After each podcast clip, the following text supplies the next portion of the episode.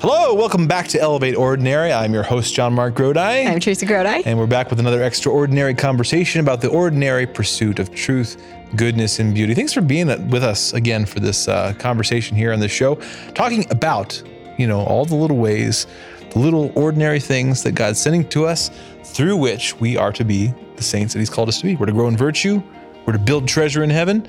Uh, and it's not through the big things out there in the real world, the mythical real world someplace. It's here in our families, in our marriages, in our homes, and in our home schools, if that's something that you do, you're mine too. That's what we've been talking the last couple episodes about homeschooling not giving you the definitive homeschooling one-on-one how to do it what it is why you should do it no that's not really what our conversation has been about it's just about our journey our thought process kind of how we worked through it how we came to it what our experiences have been. And, and if there's any takeaways we want you to take away from it, it's just to be empowered that you you could do this if you thought it was best for your children, and you are capable and competent to make that evaluation and to make that decision for your family. It's part of your right and responsibility as a parent. Um, and we want you to be empowered to know that you you could do it, you can do it, and even if you are uh, sending your kids to school, you can do it in little ways around that. Because again, you are the primary educator of your children. No one in the world knows your children like you do. Uh, you got this. You got this. I got this. So we've talked a couple episodes now. The first episode we kind of shared um, a snapshot of what we're doing now, and again, it changes year to year, but we give you a snapshot on what kind of our life looks like right now in case that was helpful to you. We also talked a little bit about our our backgrounds, our educations, kind of what you know our baggage, uh, uh, positive and negative, going into uh, our family life and our journey to homeschooling. Second episode, we talked through some of the mindset stuff mm-hmm. with homeschooling. Really, kind of three main points: learning your children, learning yourself, yourself and learning and your, your, environment, environment in general, kind of your home, your family culture. So thinking through that, yeah, yeah, as we do. And so, what are we talking about this third so, and final? This final one, we solicited little... some questions yeah. for Q and A. Mm-hmm. We'll get to at the very end. Um, but first of all, we're going to set up our actual practicals and yeah, advice. Just... So this is now we're out out of the theoretical. Maybe you know us. We'll probably get yeah. into that, but into some practical things that we have put together. Um, just and, based on our, you know, yeah. 10 years doing this. And yeah, let me make and a comment about the practicals. Again, one of the reasons that we focus on virtue in this show is because virtues, principles uh, uh, for understanding human behavior and, and how we ought to act, they're they're really valuable for translating from one life to another life right? When we look at the life of our Lord Jesus Christ or of his great saints, um, imitating them is never as simple as just doing externally what they did. In other words, mm-hmm. like dressing like Jesus and wearing sandals and going on dusty roads. Like that's not what it means to imitate Jesus. What it means is to understand the way he thought, the qualities of his heart and mind, his virtues. That's what we're talking about. Mm-hmm. So too with the saints. And so when we're not we're not talk, setting ourselves up as saints here, but when we talk about uh, practicals, even amongst them, we're, we're, we're, the point isn't that, that that the point is not that you might replicate these in your life. It's that you might take pick and choose things that are helpful to you, but more importantly, recognize the principles behind them so that you can take those and think them through and talk them through with mm-hmm. your own spouse and and discover how to implement them instantiate them in your life in the way that makes sense to you. Yeah, this is how you become an adult in the Catholic Church, and this is how you become valuable to the church. Now, everybody, obviously, everyone has their own dignity and value no matter what we do, but we can really become parish builders and kingdom builders when we learn how to become saints in our own day and age and situation and relationships. Yeah. And again, not a saint, I've got six children at home. Well, maybe five. The baby likes me. He would tell you.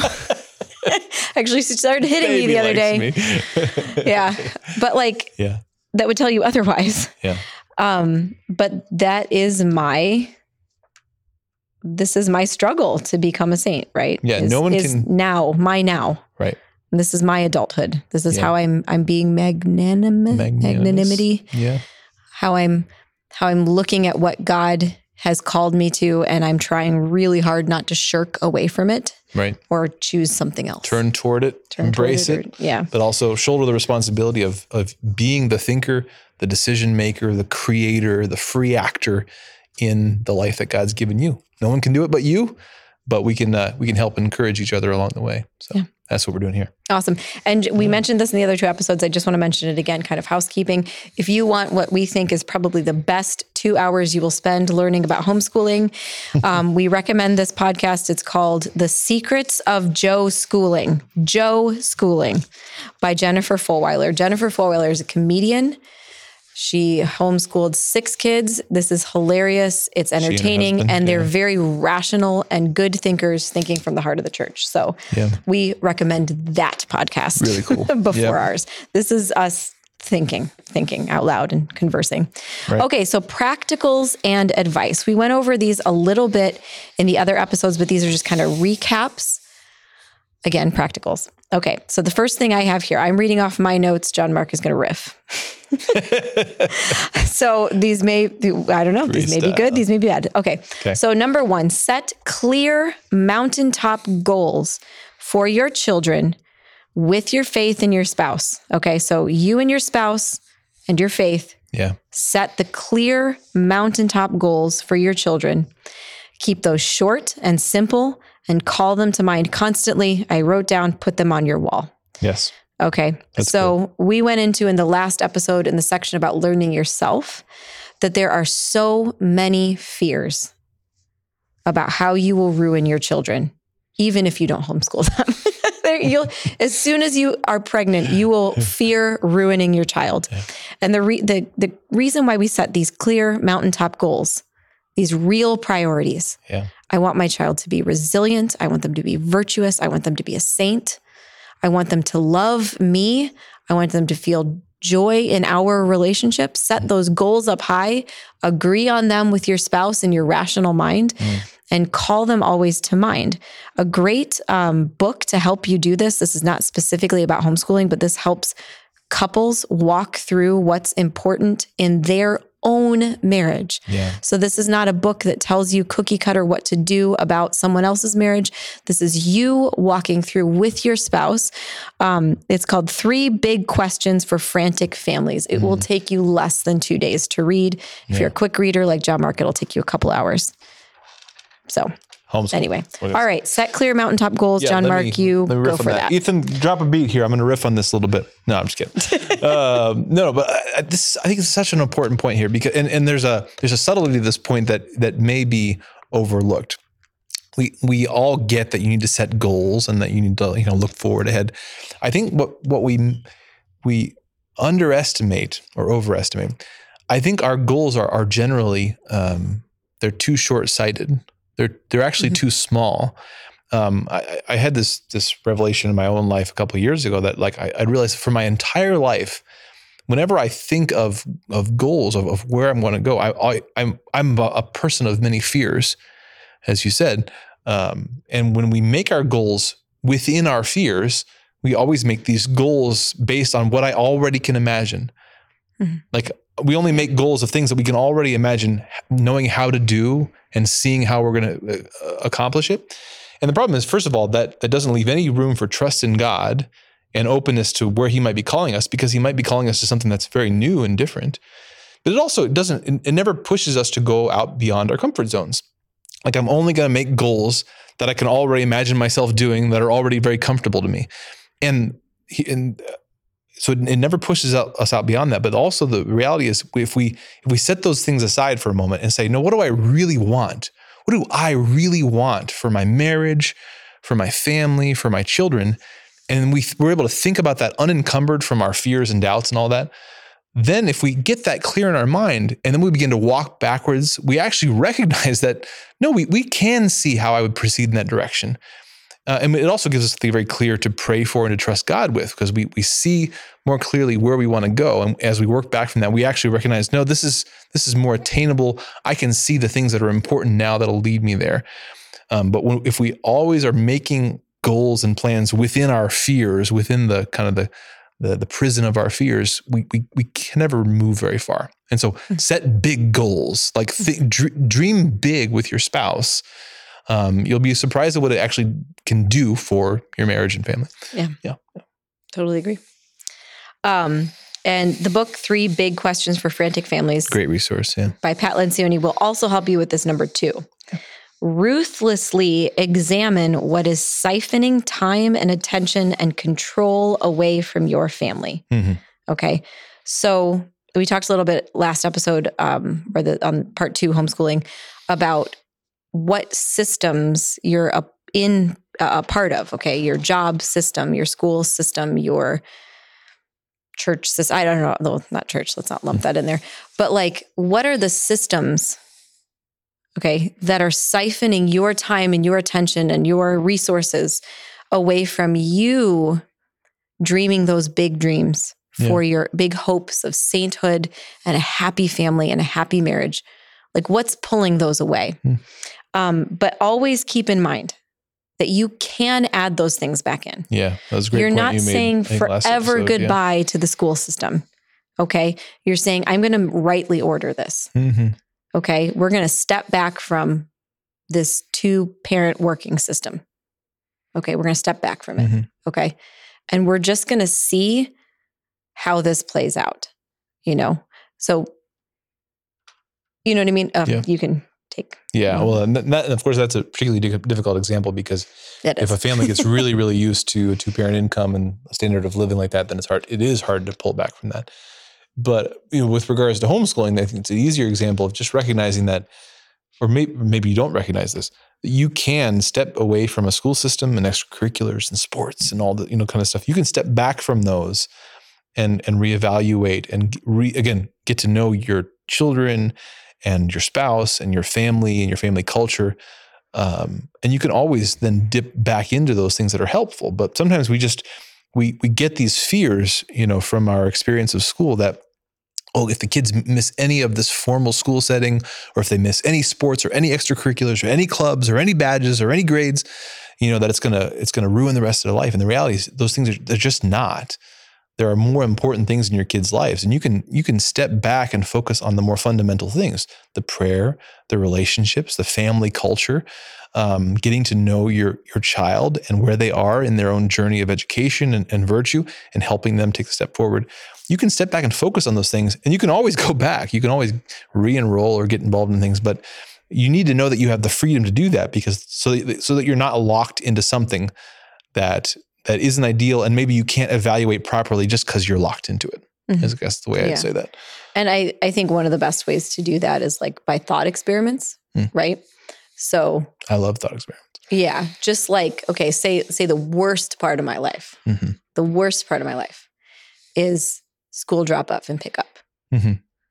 Run the thought experiment. Nobody, there are no thought police who are gonna like yeah. chastise you for thinking about what what what would happen if I came to the school and said, I'm going to drop my kid off at five minutes after every day, like what would happen? You can mm-hmm. think that thought. Mm-hmm. Okay. What would happen? Can they can they reasonably say no? I don't know. Mm-hmm. Can they kick your kid out? I don't know. Can they give him tardy every single day and then they have this tardy check mark near? Yeah. You know what I mean? Like, will he have to do two extra days to add up those five minutes at the end of the school year? Well, maybe that's something we'll do. Do you know what I mean? Like, or uh, like, there's no one that's going to hurt you for doing that thought experiment. Mm-hmm. Okay. Sometimes I think we we we get scared to even allow certain things to met, to yeah. to to come into our brains because we'll get in well, trouble for them. Or, or like you brought up last episode, the example of of homework. You know, the idea that mm-hmm. kids, uh, many kids go to a go to school eight, nine hours a day, you know, all told, and then have to come mm-hmm. home with hours of additional schoolwork. And their homework should take them 10 minutes, but they're like, their eyes are glazed over and they're just like done because they're five and they've spent eight hours in like, school. It's okay to push back against that and see where the boundaries lie. And, you, and then, you know, well, once, that, once you've discovered the boundaries, decide whether to, uh, to accept them yeah. or to say, again, I, I can, I can or I'll away. accept the responsibility if my kid isn't excelling in this particular homework, or I'll mm-hmm. accept the responsibility as the parent um, of, of an F in homework in second grade. Do you know what I mean? Like, I'll accept that. Yeah. And I'm like, again, no one is going to hurt you for thinking through the process of what if I said no more homework mm-hmm. for my kid right now? They just can't handle this. And it's this is my home time and we're mm. just not doing this every day right. like you can run that thought experiment without getting in trouble you can run that real experiment yeah once you run the thought yeah. experiment yeah so like and and this is just like when you when you ruthlessly this was this was the advice ruthlessly examine what is siphoning time and attention and control away from your family um and feel you know like run the thought experiment of what if the system that this is siphoning my my precious hours with my kid after school every day. Like mm-hmm. maybe this is not what we're doing anymore. Yeah, yeah. Um, uh, number three, focus on learning the child and learning your relationship with them. And we talked about that a ton in the second episode. But yeah, focus on learning your child, even if it means you don't do any formal schooling for a defined amount of time. Yeah. You know, go to museums, go to parks. Let the kid say, What do you want to do today, kid? you know, what like we'll follow you today, you know, yeah. and, and just see what happens. Um, and learn the it's, child and yeah. Okay, sorry, you go ahead. Well, no, I mean one other way to put it is it's putting relationships over over systems or over specific expectations about grades or outcomes. And that doesn't mean like I, I want to qualify it a little bit. It doesn't mean I mean you made the comment that we've we've heard and then parroted, you know, in our own family life the other day, you know, that I, am not I'm not your friend, kid, right? I'm your parent, right? So it, to say that you you know you prioritize family relationships over like getting through a math curriculum on time or whatever it might be. It's not to say that you're not that you're you're relinquishing your role as a parent and just being a buddy. No, it's not that. Like there is a there, there's an important boundary there. The the a parent to child relationship is different than a buddy buddy relationship, mm-hmm. and and, that, and, that's important to maintain. You are there as a mother or father uh, to teach and to guide. Um, but the relationship, recognize the relationship between two free human beings in which you're trying to help that person that little person to freely mature and make decisions and take steps forward mm-hmm. in their in their education, in their their virtue growth, to prioritize that over the outcomes. Again, this is this is just a part of life that we. It's very easy to get fo- to focus on the outcomes, and then to let that cause fear that that causes that um, leads you to not um, to not act in, in a way that actually is leading to those outcomes, right? To get mm-hmm. worried about the outcome and then to be impatient in the present moment rather than saying, you know what, I'm going to set aside the outcome. I'm just, I'm just going to be focused on being present to this person, really listening to them, really empathizing with them, really getting to know them and getting to know what's going to help them take the step mm-hmm. forward. That's putting the relationship before the specific educational outcomes. Mm-hmm. Yeah. Yeah.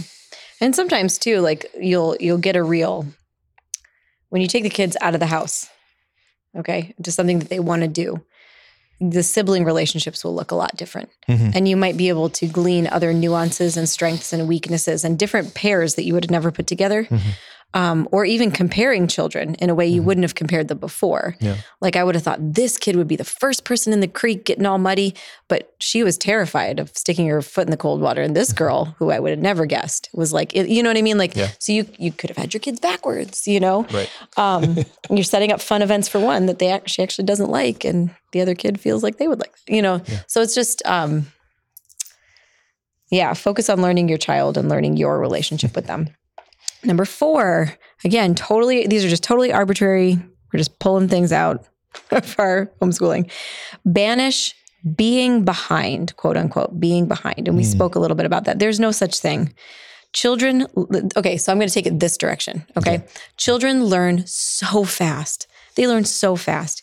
You you can probably catch a kid up on almost anything in a single semester. Okay. Now I'm talking about young kids. I'm not saying you can fit all of engineering in, you know, one semester and have a degree or whatever. Um, but if math isn't working right now, take a few months break, grab some living books about math at the library or let them do cooking or different kinds of problem solving or whatever. But your your kid isn't going to be behind. Yeah. Um, you know, if you give a kid like you were you were mentioning this in another episode, like if you give a kid a board game, yeah. a kid who can read, and say, you figure this out and you teach me, they'll figure it out. Right. You know? So it's like the idea that someone would say, like, if I if we take a little bit of time off of handwriting, mm-hmm.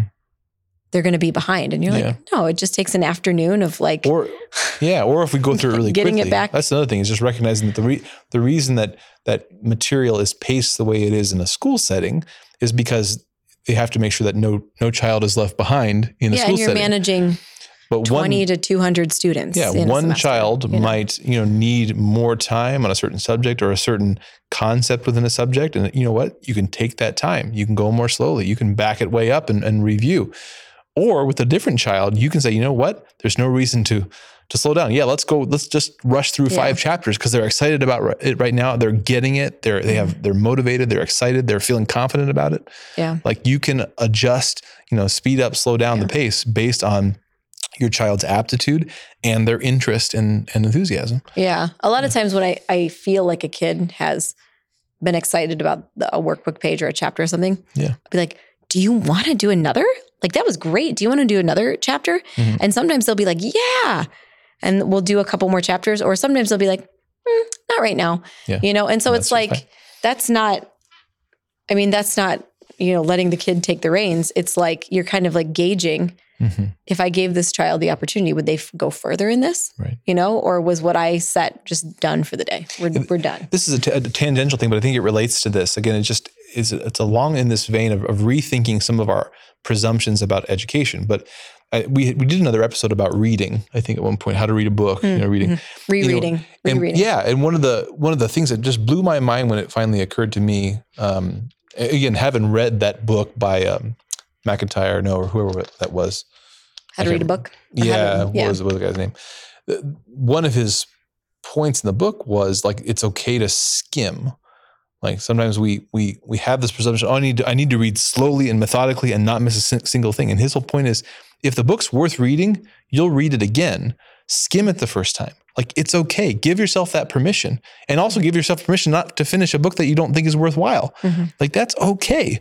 You can skim. And so, uh, bringing this back to education, the point is, early on when I would when I was getting my kids reading and I would give them a novel, they'd pick up a novel and they'd be reading through it real fast. And I'm just knowing, I'm just thinking to myself, oh, I just know they're skimming over things. They're skimming over some of the the, the description of the scenery. And there's a part of me that's Poetry. like, no, no, you gotta slow down. You gotta slow down. You don't want to miss a single thing. But recognizing that, no, no, no, no, it's okay. That's part that's part of reading is the, the first time you read a great novel, you're following the plot and you're mm-hmm. you're not as patient with all the detailed scenery. But then you know what? we have books that our kids have now gone back and read over and over mm-hmm. because the first time they followed the plot, the second time they they were really digging into all the rest of the meat. And so too with education, it's okay to to to move ahead quickly. You can always go back and review or work on bits that didn't get that, that didn't uh, sink in. The point is you can you can modulate according to your kid's interest and aptitude. Mm-hmm. Next, we've covered this one mm-hmm. previously. Mm-hmm a few times, but I just want to re-mention it again since it's a practical. Ask yourself what you're afraid of. Ask yourself what you're afraid of when you're ha- when you're sitting at the table and you're having a hard time. Ask yourself, what are you afraid of? Are you afraid that you're not going you're not going to finish this in time to get dinner in the crock pot? Well, that's a real fear, mm-hmm. you know. But freaking out about it, you know, uh, at this child is not going to get dinner in the crock pot yeah, any sooner. The, the, outcome versus you could take a you could take a breather in five minutes, ten minutes, and start dinner. Mm-hmm. You know, or you could say school's over for the day. Mm-hmm. You know, if this is really bothering me and I'm not going to be a good teacher, I'd rather just have them read some books right now or work yeah. on their foreign language or you know some some other thing that is not moderated by me. You right. know, so ask yourself what you're afraid of. Hmm. Um, push yourself to feel it and name it and share it with your spouse. Like hmm. get it out in the light just get it out there. Yeah. Um, you, uh, this is next. You are going to give up some things that kids learn in school, and that's okay. Okay, let me give you an example. In my family, that looks like my kids interrupt more. They don't know how to stand in a line.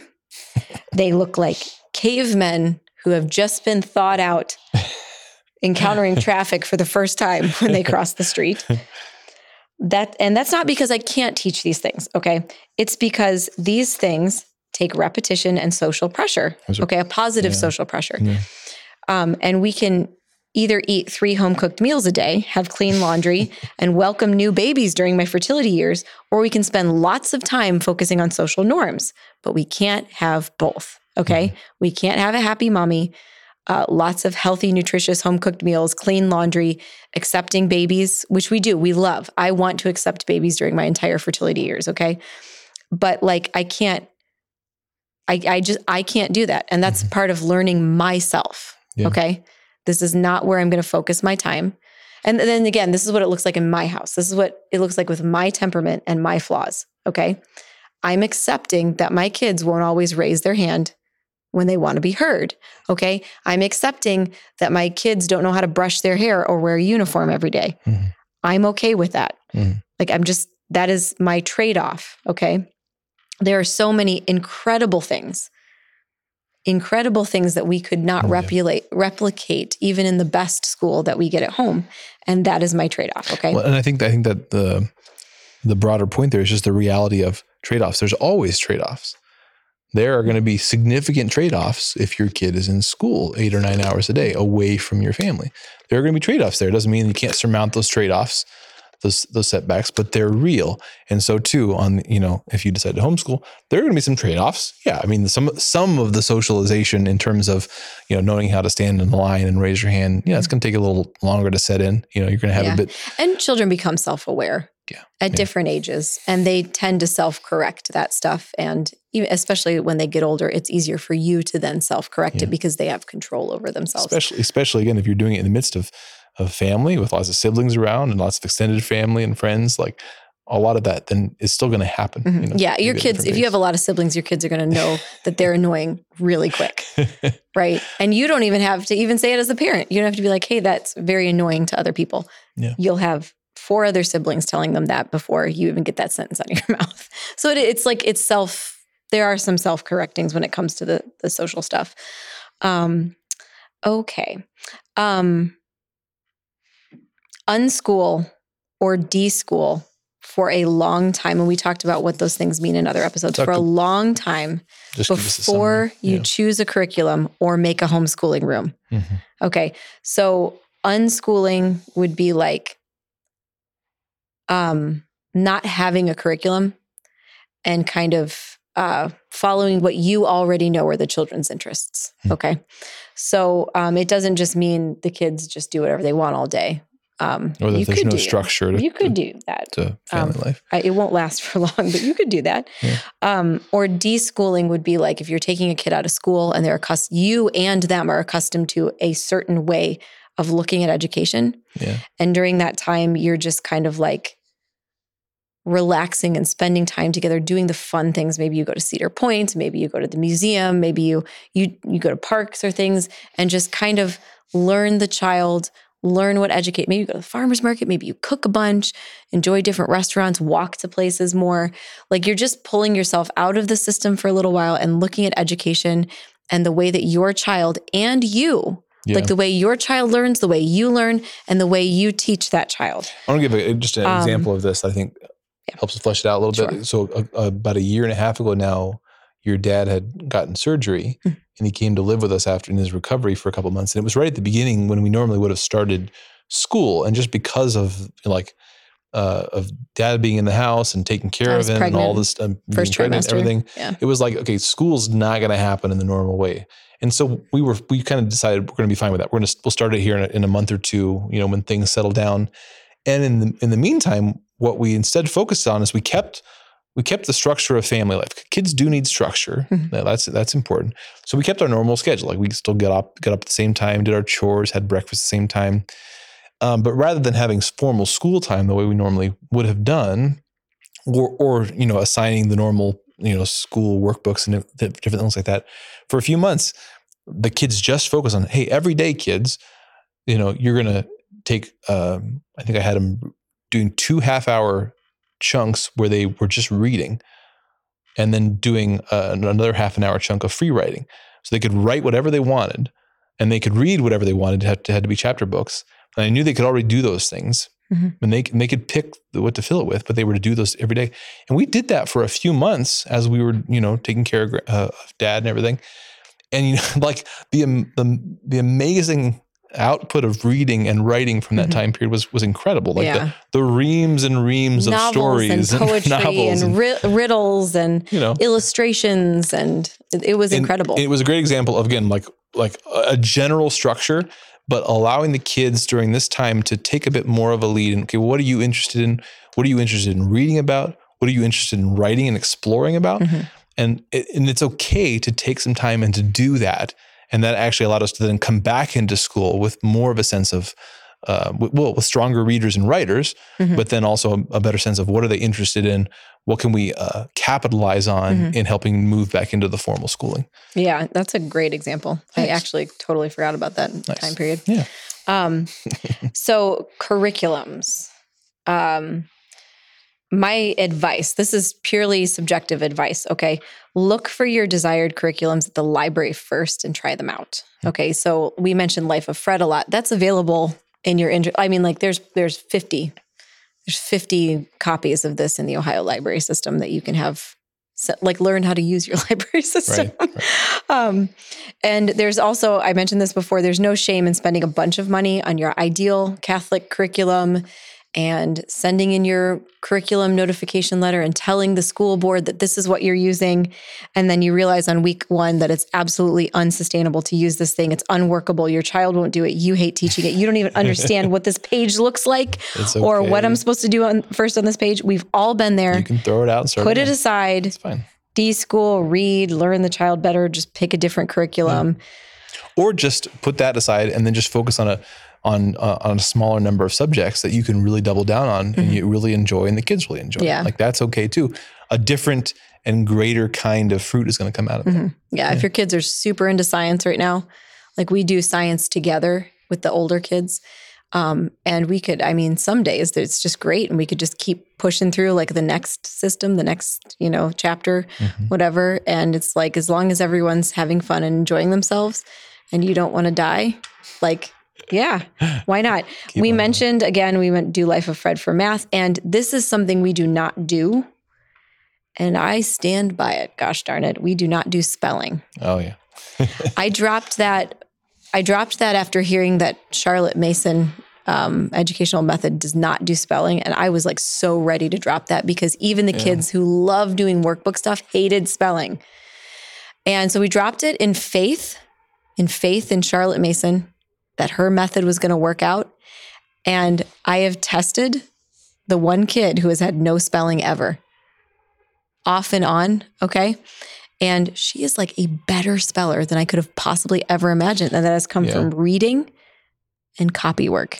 Yeah. And, and let me contextualize it because I do want to emphasize that that one of the absolute bedrock foundations of of education for a child should be language.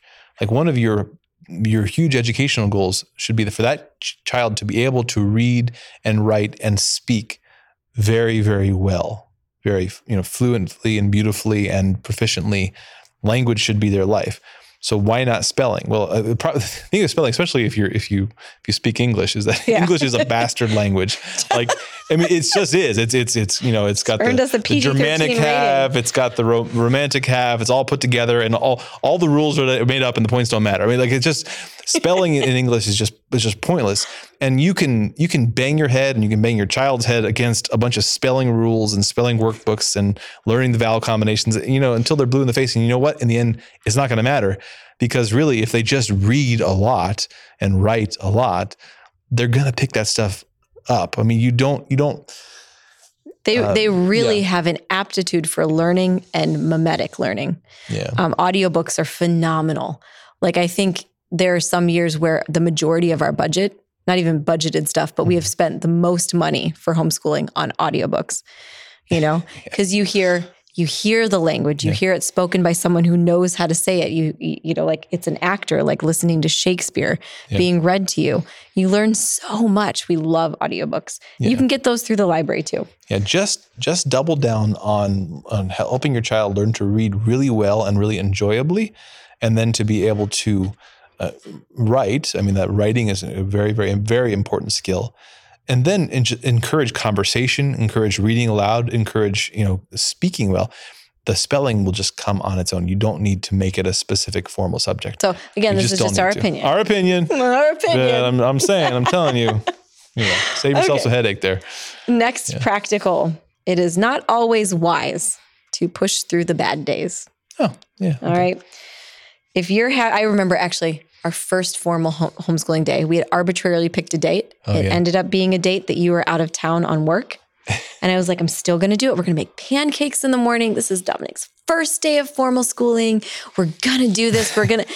And it was like, it wasn't even eight o'clock. And I had yelled at the kids already. And I was practically crying. And I was just like cooking this breakfast. And I was like, I hate, I hate this this is the worst. I'm the worst. We shouldn't be doing this. Like, again, I'm the worst. I'm a failure. And then I was like, wait, there's no one who says we have to start today. I was like, we'll just start when JonMarc gets back home. And it was like, Ding. and then I everything went away, and me and the kids still had a day. They still yeah. learned all day because they're yeah. kids, and that's what they do. You know, if send the kids outside, let them read, read to them if you can, if yeah. you're in the mental space where you can read to them you know, have a foreign language video or audiobook ready if that's, you know, what you want to do with their time, or just drop the school yeah. day altogether. It's a free day. I was we talked know. in the first episode about our, our current snapshot of our of our schedule. And I, I spend an hour with the kids before I go to work, eight to nine. That's just how we have things set up. And I, there was one day a few months ago when I was, um, we just had a rough morning with chores and everybody was a little grumpy. And I was, I had, I had written down the previous day, like I was going to work, you know, 20 minutes working more on our, our Latin and then, and then get everybody doing their math homework and everything. And I was just, I was not feeling it. I was like, oh gosh. So I, I pivoted that day and I, I just grabbed out this new book. I don't have it with me, but it's a, a book by a, a, priest on the virtue of prudence uh, and the virtues that I just started reading it. And, and it was, it's, uh, I mean, it's it's good material, but it was it's it's it's light enough. The first chapter I thought that the kids could follow, and I'm just like, you know what? We're just going to read aloud today. We're going to read aloud today. Okay, you start, Dominic, and he, and he read a paragraph, and we started going around the table, and I was just I was just trying to fill the time with something that I was not going to be, you know, too much of a headache. And you know what? We ended up reading that whole chapter and the next one, and having this great conversation about it. And by the end of it, we were all in a great mood, and like it was just um, and as you said, the point is, is if it's just not working that day, you have the freedom to be able to say, you know what, we're going to take a break from this today. We're going to do something different. you know, like you can do that. That's fine. Yeah. yeah. And even sometimes the kid, especially when they're young, they ask for more education, but you can tell that they are not going to do well. Right. Mm. So I had Mina the other day and we were doing this is our 5-year-old yeah. and she just wanted to do school so bad but she couldn't follow any of the instructions. We had we'd used up her ability to follow the instructions yeah. with the teddy bear math manipulatives, okay? so she was just like, "But yeah, no, I want to do more." And then we'd, you know, try to follow directions and it would just be like, "No, I'll just play with them like this." And we're like, "Okay, we're done." Right? We did we did like three minutes of this and we're done. And I can tell she's done, even though she's begging for more. And we're done. Right. Mm-hmm. And that is a successful math day. Right. right. with a five year old. Um, and then some days they can go longer. So it's just learn your kids, learn when to stop. Right. Yeah. Um, okay. Don't tell. This is a pro tip. This is a pro tip. We talked about this in mom's group the other day. I read this one in your notes. You're gonna have to explain this one. Okay. I'm not sure if I can. Okay. Do don't tell younger kids about field trips or play dates until you have successfully backed out of the driveway and are actually driving to your destination. So why is this? Why is this? Because if you tell a kid that you're going to have some kind of a fun, so we're talking like seven and under, okay, okay? depending on the maturity of the kid. Because mm if you tell a kid that they're going to have a play date with someone next week, not only will you never stop hearing about it, mm-hmm. They will whip themselves up into all kinds of frenzies like excitement, fear. What if I don't have this? What if I can't bring this? I need to bring this. I'm going to make them all kinds of gifts and presents. Okay. Mm. And then inevitably the family gets sick and throws up and then we can't go to their house. I mean, it, hap- it happens like 50% of the time. Mm. Okay. Or if something comes up and we can't go, we start throwing up maybe. And then it's just like sobbing for the next several days and sometimes for the next several weeks that they didn't have this play date with this kid. so all the experienced moms at Catholic Mom Book Club the other day said, do not tell your kids you're going anywhere until you have backed up out of your driveway, not run over anything, and you're on your way to the destination. See, I've been thinking about lately a, a, a seemingly opposite point, but maybe we can make them work together. And, and I, I think maybe this thinking, is a mom versus a dad. It, might be a yeah, it might be a, a, a father mother thing too. Like I've been thinking of, of my need to maybe this is reflective of the older kids that I need to get better at actually planning at. I tend to live too much in the moment and and things are very busy and so I don't get around to enough of the family activities and plans and vacations and things that mm-hmm. we'd like to do for our family culture. Um, and I've recognized the need to do that more specifically with regards to the older kids because as they're getting older and they have more responsibilities and they have more more chores and and mm-hmm. You know like they you you need to be giving them things to look ahead to older so that work sure. you know makes yeah. sense in the moment so that they they have a sense that hey we're we're working as a family now because we want to do fun things later like we're working toward the weekend when we're going to go you know or we're, we're going to have that movie night or we're going to do these things together you have to make the game worth playing right mm-hmm. um, so that they keep playing it they they, they, they have to have a prize to keep their eye on yeah yeah, yeah. so that's and maybe that is more about the older kids you know yeah because because we want the kids to be motivated simply based on theoretical ideas. Mm-hmm. Like, we'll be happy as a family, or you'll get a good education and you'll be successful in your future. But that a lot of times is just not motivating enough. And it can feel like you're never getting anywhere. So I get what you're saying. Yeah. So take take either of our experiences with a bit of both. However you want to use them in your own life. Okay. So last point, last practical before we get to the Q, Q&A. Yeah. When your kids are young, your house will vacillate between clean and a disaster. It, that's just what's going to happen. Right. Okay. Because there's more of them than there are of you. All right. Uh, and your yard, your yard will as well. So uh, pick your battles. Okay. Yeah. yeah and practice having people over without cleaning so that you can learn to hug the cactus of your shame and get over it. Because that's really the only way it's going to happen. Yeah, you're going to feel ashamed and then you're going to get over it. In case no one's burst the bubble for you, cleanliness is not next to godliness. that's, that's, not my Bible. Myth. That's not real necessarily yeah, and I mean, like, and it, it feels cleaning really, can be an act of virtue, but cleanliness is not of itself. Yeah, and everybody yeah. feels better when there's not clutter. Yeah. I get it, yeah. but there may just be a period of time when you just don't get that option on a regular basis. Mm-hmm. Okay, on a regular basis. Um, yeah. So it just, I mean, what did Francis say? Francis Russell said, um, "You can have home cooked meals." Homeschool your kids or have a clean house. You can have two of those things, but you can't have all three. You, you only freely, freely drop her name because you know she doesn't listen to this. No, she would podcast. I think I said something the other day, like we were we were chatting about something, and I was like, "We have X number of downloads every month. That's bizarre." And she's like, "I'm not one of them." I was like, "I know." um, okay, so Q and A. Q and actually, never mind. Q and A. okay. Here they are. Are you ready? You haven't Sounds seen good. these questions, I don't think. Okay. Okay. How do you manage the little kids while schooling the big kids? Hmm. Okay. Well, we described this a little bit in our first episode. Um, I don't think there's one right answer to this. Um, it's going to be a combination of, you know, again, knowing your children and mm-hmm. yourself. Some people, some kids have more or less capacity to sit together as a group and, and do group learning. Um, and some adults have more or less capacity to command that kind of attention, right? Yeah. Uh, in our case, uh, as it's working right now, I do some time together with the oldest three kids who are all two years apart. Uh, and they have differing temperaments and maturity levels, but I'm, I'm, generally able to to work on some things together with the three of them, uh, with the little kids playing elsewhere. Um, and so again, the, the, way we handle that is that you know in the morning we kind of swap. Like I do some time with the older mm-hmm. kids, and you keep an eye on the younger kids, and then then we swap. Um, but I, I also would say that we rely a lot a lot in our our home and our family schooling. Um, that there's just a lot of things that we do together as a family that over time have become part of our culture.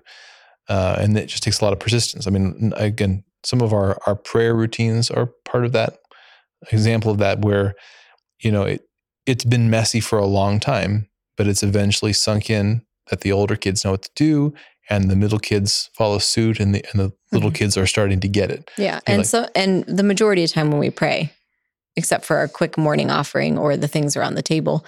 Like if we're going to do real prayer, mm-hmm. we usually put the little kids away or we do it after bedtime or right. something like that because um yeah, again, that's just a choice we made because we want to we want the older kids to really develop a habit and a quiet prayer life. Mm-hmm. And so for some parts of that, the little kids just go away. I think another point we've talked about is just like really emphasizing the uh, the reading early on as much as possible, and just hammering that home, getting that really strong, really confident. Because the more that you have older kids that can read very proficiently, mm-hmm. the more that you uh, can begin to give them more responsibility in their own education. In other words, like, okay, we have a we have a workbook. Okay, I want you to read through this chapter and do the homework and then we'll look at it together later. Mm-hmm. I don't have to be there over your shoulder at every moment because I know you can read really well and comprehend mm-hmm. really well. And some kids are better than that than others. Right, like right. we have one kid who wants you to do every single thing with them. Mm-hmm. And she may not grow out of that for a, a long time. Mm-hmm. And then we have other kids who are totally self self proficient, but who are super good at lying and hiding mm-hmm. about whether or not they've done things, you know, just choosing not to do them. Yeah. So, I mean, like, it, we're always managing and watching and holding accountable. Okay. Um, another like hack that has been working really well is that the younger kids will come out and interrupt us. They mm-hmm. absolutely will. And my big kids will immediately get goofy with one another or leave the table or like, you know, if I have to go deal with the little kids.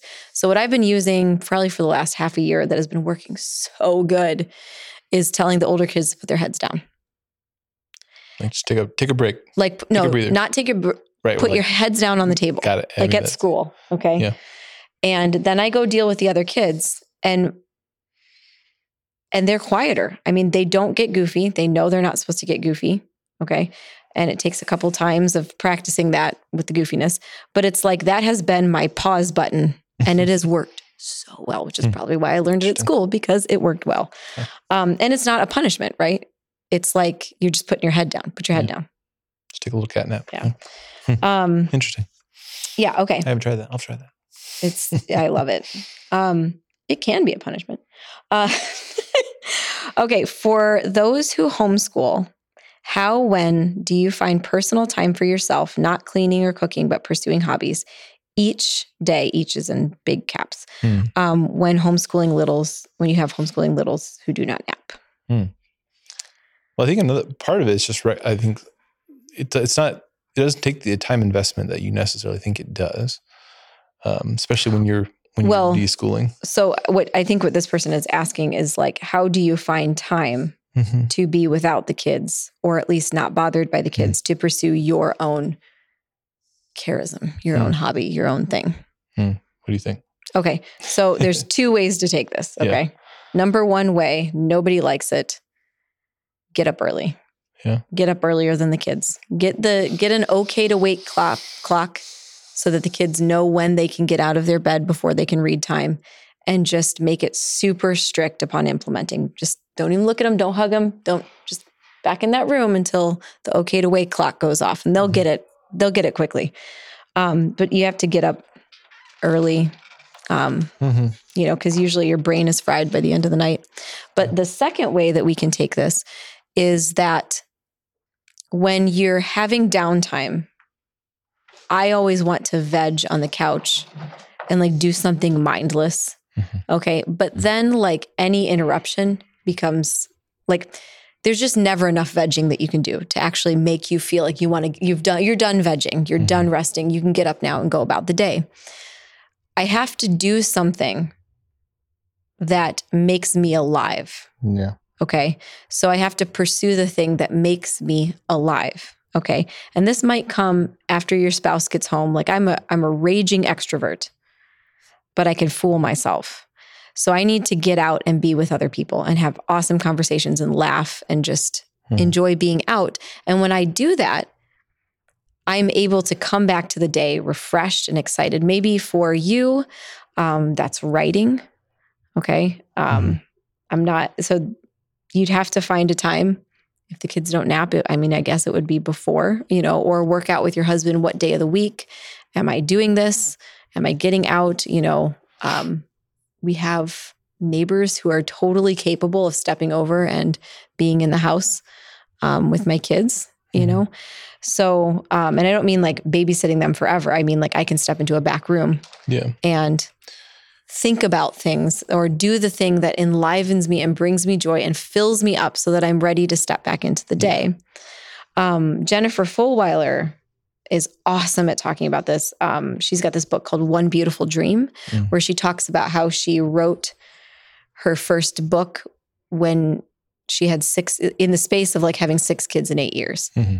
And what that looks like. And her advice is beautiful. And she's a comedian. So it's like a total page turner. I was laughing and laughing the first time I read it. Mm-hmm. Um, so, yeah, what do you think about that? One of the things that comes to my mind, and this is something that I think we've both learned and been getting better at, It's just sometimes when we when we think of that question, we want an easy answer to that question that can happen and be implemented in isolation from our spouse and our kids. Mm-hmm. In other words, like I need to just be able to like turn a key and make this happen. And it's just, it's not going to be like that. It, it it's going to take some creativity mm-hmm. and working creatively with your spouse. You know, like I, a few years ago, I can't remember for some reason I was committed to doing evening prayer every day, or I was like, for like a month, I was trying to like get better at doing both morning and evening prayer. And there were some days I I would do it at the end of work, and some days I didn't have it done. And I remember one day I was like, it just occurred to me like, oh, wait a minute, why I can I can ask Teresa, hey, can I take 10 minutes mm-hmm. and go pray in the bedroom? And I, I, like for, I just, I remember in that moment, I was like, for years, there's a part of me that has wanted to do more things, but didn't want to have to communicate and problem solve creatively with you. Like I wanted to stay insulated and kind of like drive my own stuff and just have it. But to have to say, okay, hey, can you, t-, you know, like we're, we're getting a lot better at that now where we, we've talked through more aspects of our schedule and we've gotten creative with saying okay here can you uh, you uh, play with the kids for a little bit and so i can go off and do this thing and then we'll swap or or whatever and it seems like such an obvious thing but i think sometimes our the reason we can't figure these things out is because we want to be able to solve them on our own mm-hmm. and we need to solve them as a team and I think you, know, you brought up Jennifer Fulwiler. One of the things that kind of come out, comes out in her books is recognizing that you need to even bring your kids into that especially the older kids after a while as your family develops it saying that hey like this is this is our family mission this is the vision for our family or this is what hey you have things you want to do i have things that i want to do and that make me and we have to we have to help each other in this so let's let's be strategic in these ways to help each other mm-hmm.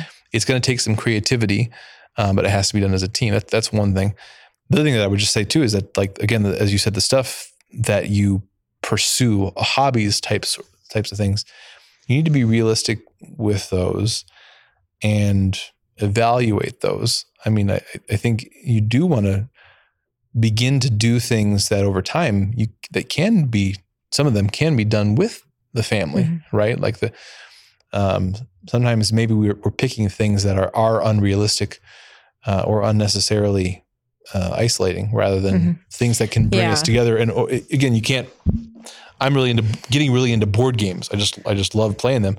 Can't do those with little ba- kids and their babies, but now I'm getting to the point where I, hey, I have older kids who love to play these, and I can have uh, I can now pers- pursue and do these different hobbies um, because I've kind of gone through the process of on working on being able to do them with their kids. Mm-hmm. So yeah, and if we're talking, so she mentioned hobbies, but if we're talking like you're in this mode with littles where you can't get away and you're getting overwhelmed mm-hmm. and overstressed. Okay. Um, Adam Lane Smith was on mm-hmm. and he, and I asked him this question. I'm like, okay, you want me to work out or push myself to, to, to physical extreme when I feel like I'm getting angry or I'm losing control or having a panic attack or something like that.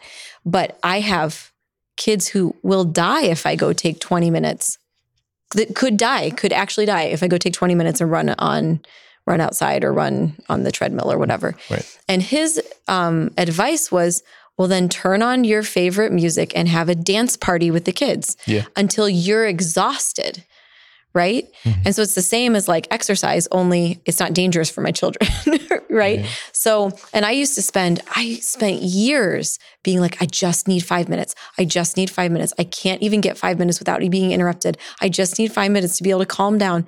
And I, I was always whipping myself up into these panic attack frenzies when I couldn't get isolation because you just can't. You can't mm-hmm. get isolation when you have little children who could die, right? So the dance party thing is a great idea. Yeah. Yeah.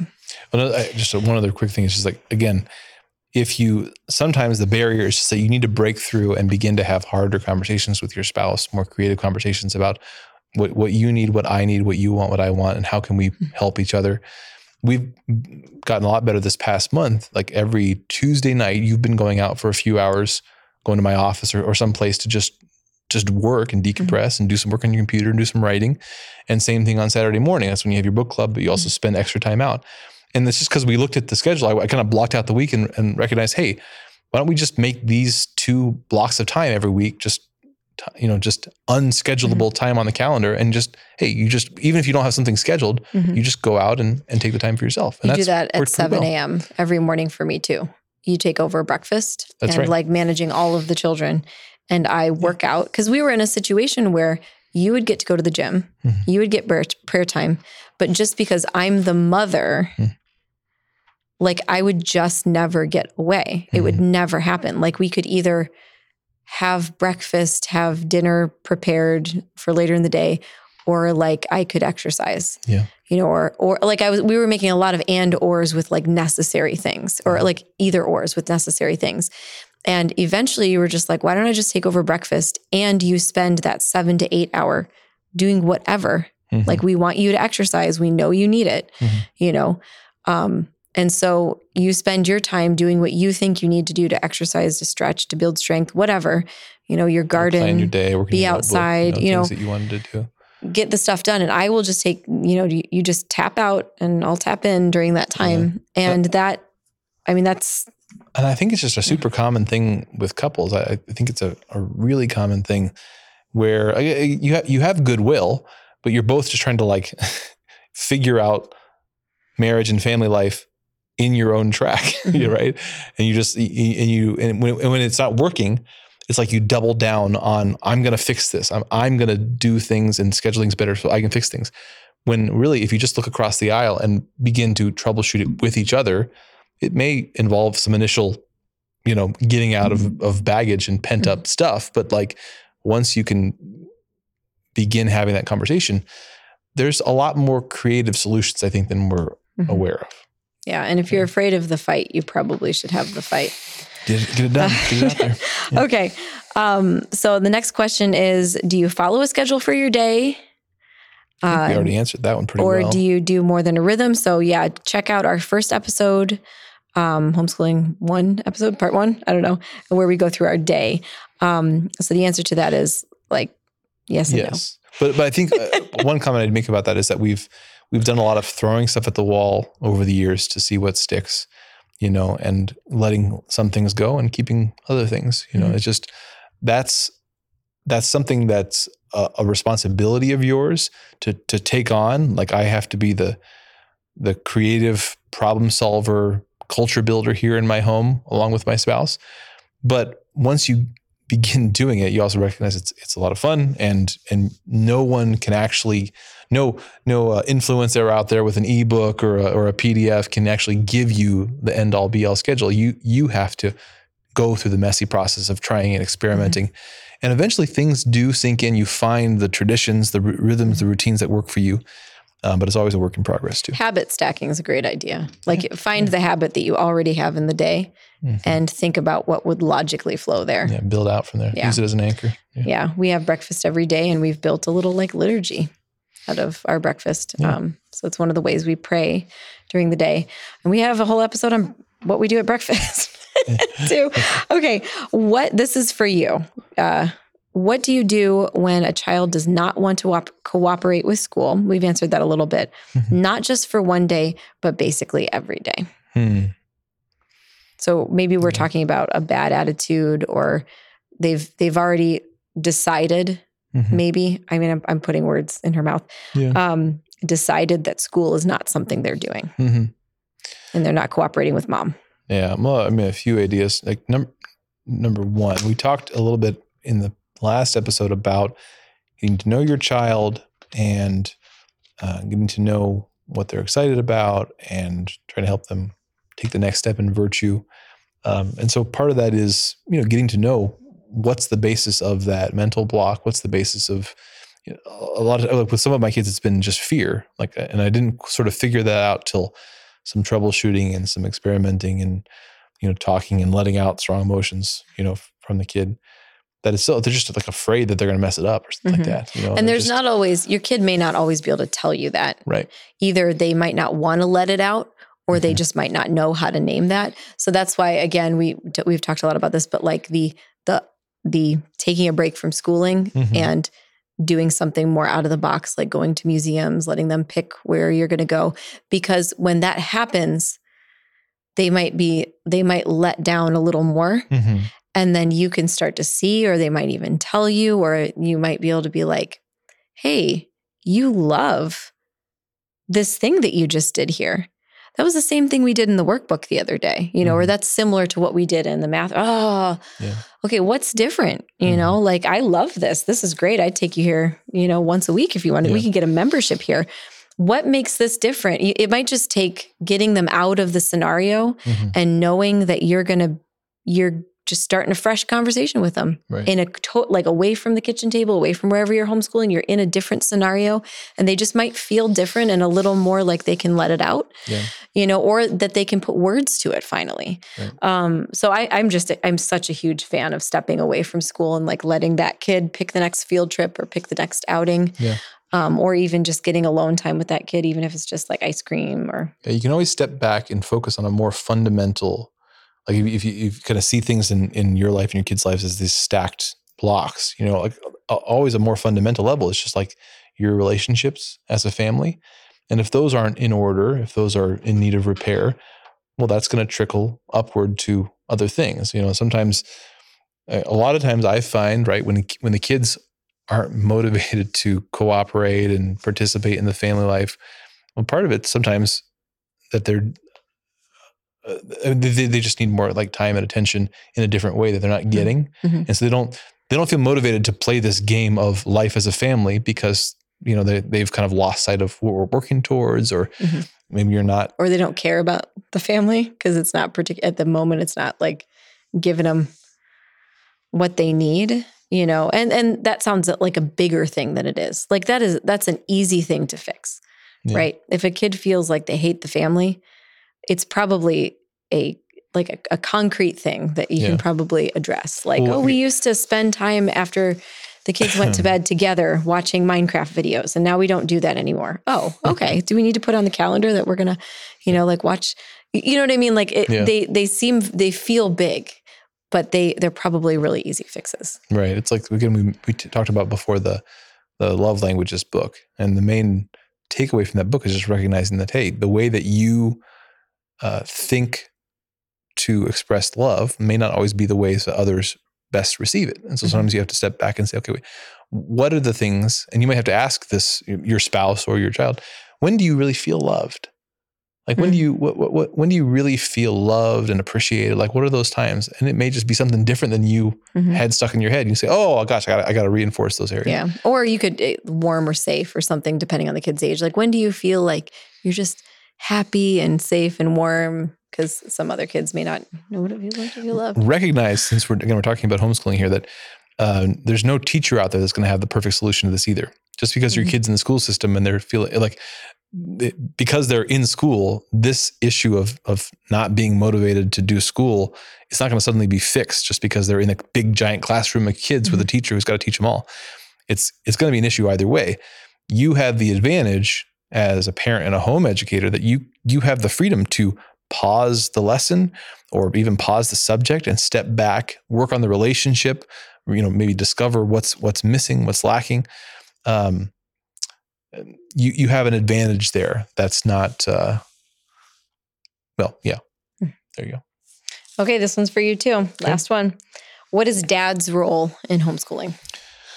Dad's role uh, in terms of the actual practicalities of, of, of teaching or working through a workbook or explaining that stuff, I mean that's going to look different in every every family. And there's certainly I think there's some moms out there who are like just by their temperament or their ability, they're just able to command a crowd and they can do a lot more of that.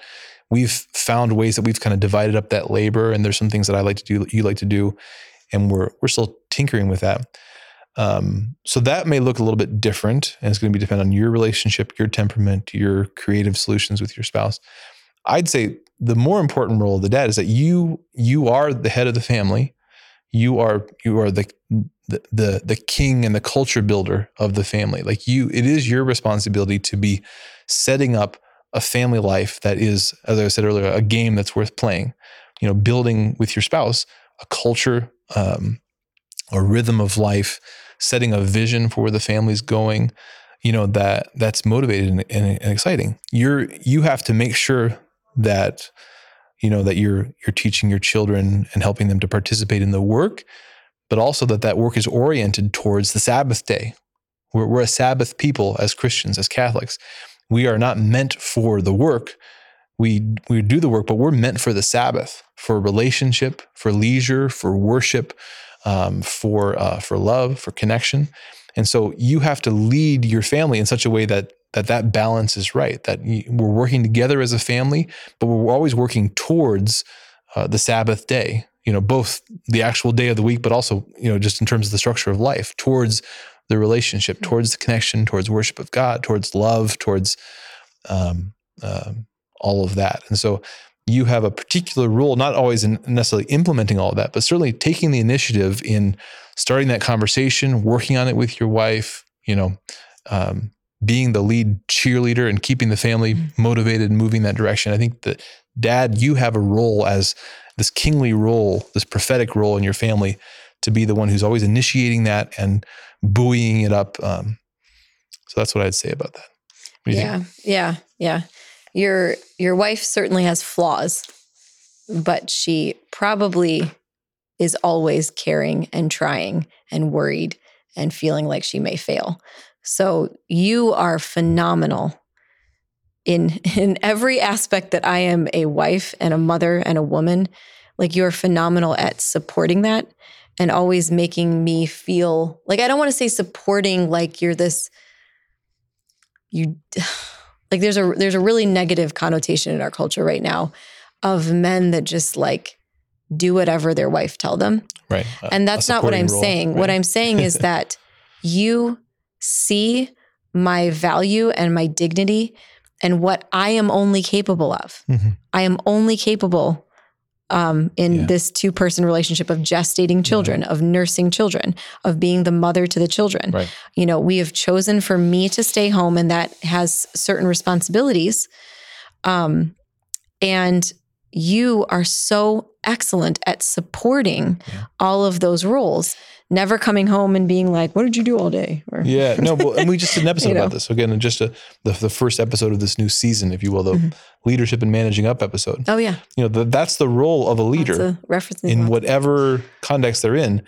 You know, um, the leader exercises exercises whatever power they have for the good of others to set them up for success, mm-hmm. and so that's as much true. And we were talking about, you know, flipping that on its head a little bit and talking about how that's even true for if you're, you know, if you're lower in an organization, how you're you're doing that both above and below you. But that's true if you're at the top of an organization, if you're the king of a country, if you're the pope of the Catholic Church, you are the servant of the servants of God. Mm-hmm. You know, the king's the, the the king, if he's being a good king, his goal is for all of the of the of his citizens to flourish. And so if you, the, the husband has a particular kingly role as the head mm-hmm. of the mm-hmm. family, but that's a, a, role of laying down his life in service. He is to lay down his life if necessary and as necessary so that his wife flourishes, so that his children flourish. That that's his role is is this Christly kingly role of laying his laying it all down to help them succeed. Mm-hmm. And that's uh, so it's never uh, you're never in a in a in a position of leadership or authority or power for yourself. And it's the modern world that makes us always think of, of hierarchy and power in those terms. No. As, as just reaping benefits. I'm right. only reaping benefits. No, no it, it's always for others. And so a husband is a man for his wife, for his children. Um, and so, yeah, I mean, back to the original question here, like, you know, what's dad's role? Well, you, you need to be a, a good head of your family, initiating building family culture, uh, and then creatively working with your wife to figure out, okay, how do we practically implement this? What are the ways that I should uh, that we should both be practically involved in the actual homeschooling. Well, I've got no voice left, so the yeah. episode's over. So we, we did it. Episode three, homeschooling. Yes. We said a lot of things. A lot of things. So we'd like you to say some additional things. So if you go to elevateordinary.com, you can find the past episodes of this little mini series. You can find past archives of the show. You can also find how to contact us. We'd love to hear again from you, your comments, your input. You can always do future episodes, revisit this topic, because again, this is not a definitive end all be all homeschooling 101. This is our experience, our conversation. We're inviting you into it. We'd love to hear from you. And we hope that, again, we, we can help encourage you to be having these conversations, this thought process in your life, because ultimately you have to be the decision maker, the thinker, the creative problem solver in your marriage and your family. And that's that's God's dignified, creative call that He's made uh, to you. And so you got to do it. So go do it. Yeah. All right. Well, thanks for joining us for this episode of Elevate Ordinary. We'll be back again soon. God bless you. See you then.